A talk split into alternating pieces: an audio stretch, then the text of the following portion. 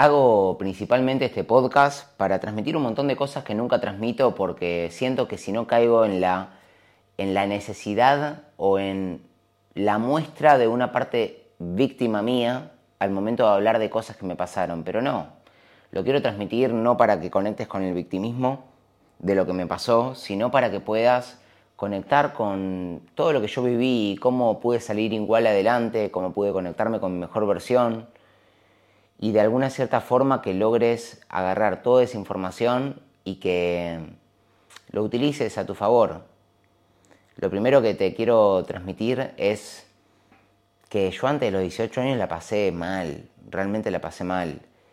Estuve en, 10, en 12 situaciones de riesgo, Cuatro veces me asaltaron, cuatro veces me robaron en la calle y otras cuatro veces me robaron adentro de mi casa, me entraron y me desvalijaron todo lo que tenía.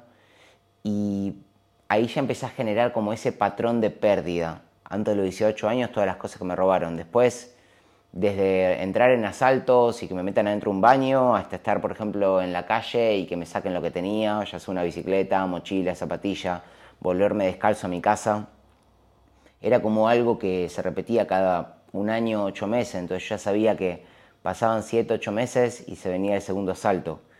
Y así era. De los 12 hasta los 18 estuve en 12 situaciones de riesgo, 11 o 12. Eso por un lado, después por el otro lado la escuela.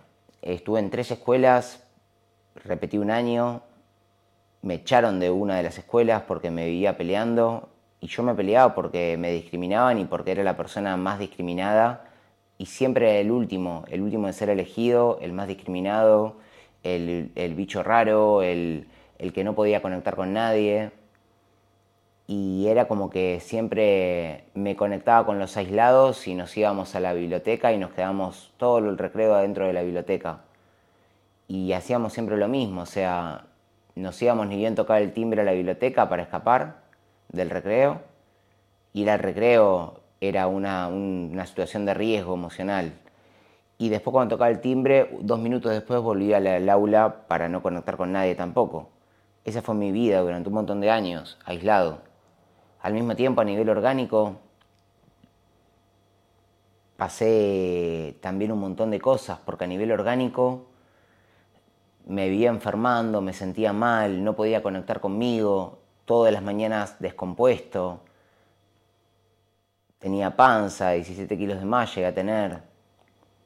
¿Por qué? Porque estaba en desarrollo, medía mucho menos que ahora y fui bajando de peso, terminé bajando 13 kilos, pero subí también bastante altura, llegué a 17 kilos de más. Vivía con granos, con estrés, me dolía el cuerpo, me dolían las rodillas, corría una cuadra y me dolían las piernas. Yo estuve ahí, estuve en ese estado. Después bajé la panza, empecé a romper mis creencias limitantes, empecé a animarme a exponerme, a animarme a hablar con una chica, a animarme a salir a bailar. Y a los 23, ¡pum!, pierdo todas las redes sociales, vuelvo a empezar de cero. En ese momento la seguridad era muy mala y perdí todo. Y agarraron todas mis redes sociales y las usaban para hablar con un montón de mujeres y un montón de personas. Y yo llegaba al aula, aula de la facultad y todos me miraban como diciendo, wow, mira, ese me, habló ayer y me chamulló, y no era yo, me habían hackeado. Fui hasta la policía, me acuerdo, para ver si podía hacer algo, no podía hacer nada. Lo asumí. Construí todo de vuelta desde cero. A los 27 me echan del trabajo, me quedo en cero con deudas. Tenía 27 años, no tenía un peso me acababa de comprar un auto, junté, junté, junté, me compré el auto y esa misma semana me echaron. Y dije, wow, bueno, ¿qué hago? Porque justo tenía que comprar el auto esa semana. Compro el, dejo, no compro el auto o lo compro igual y me obligo a poder avanzar y conquistar el mundo como siempre quise, a los 27. Tuve dos días como de incertidumbre, compré igual el auto porque era una oportunidad. Era un Gol Tren, me acuerdo, que después ese Gol Tren, tres años después cuando la rompí, se lo regalé cuando la rompí, en, lo que quería lograr, se lo regalé a mi vieja. Hoy lo sigue teniendo. Tiene un, como un valor muy efectivo también, también el auto para mí. Y porque fue como el primer auto que pude comprarme donde el auto andaba bien.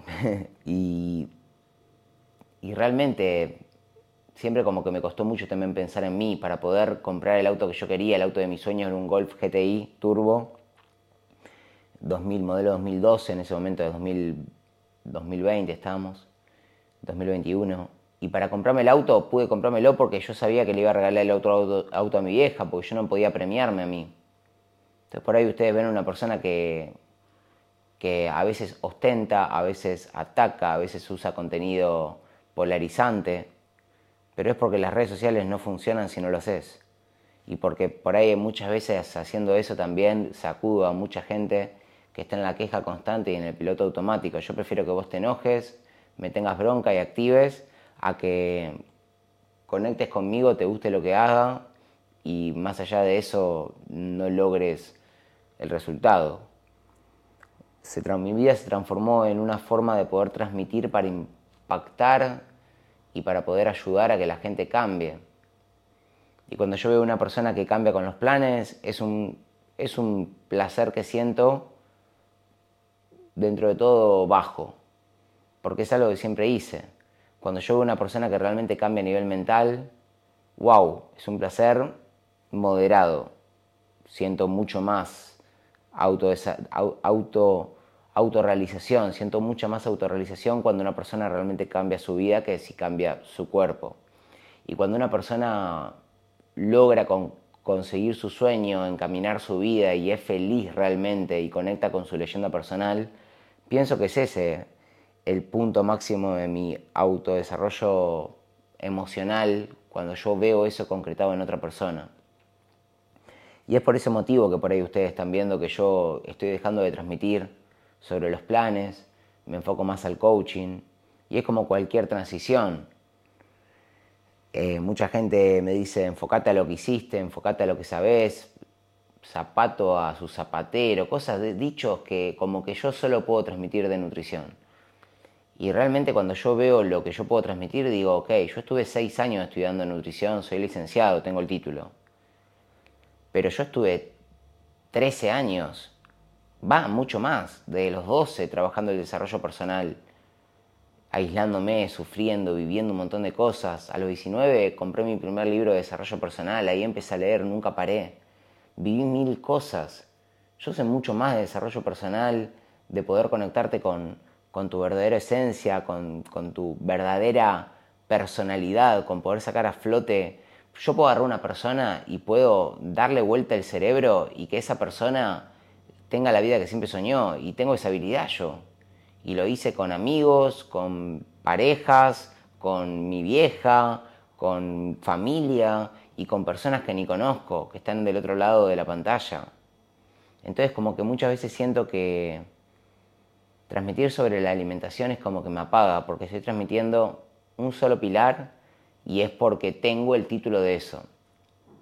Pero lo que yo más siento y lo que más quiero transmitir es poder ayudar a cambiar tu vida. Por eso ven tanto que yo quizá transmito sobre tantos temas. Y es re loco porque cuando vos empezás a transmitir sobre lo que realmente querés transmitir, es como que en parte, quieras o no, hay mucha polarización. Voy a hacer un podcast más largo sobre esto y lo voy a hacer en video. Reenviale este podcast a la persona que esté pasándola mal y que, realmente quiere salir adelante.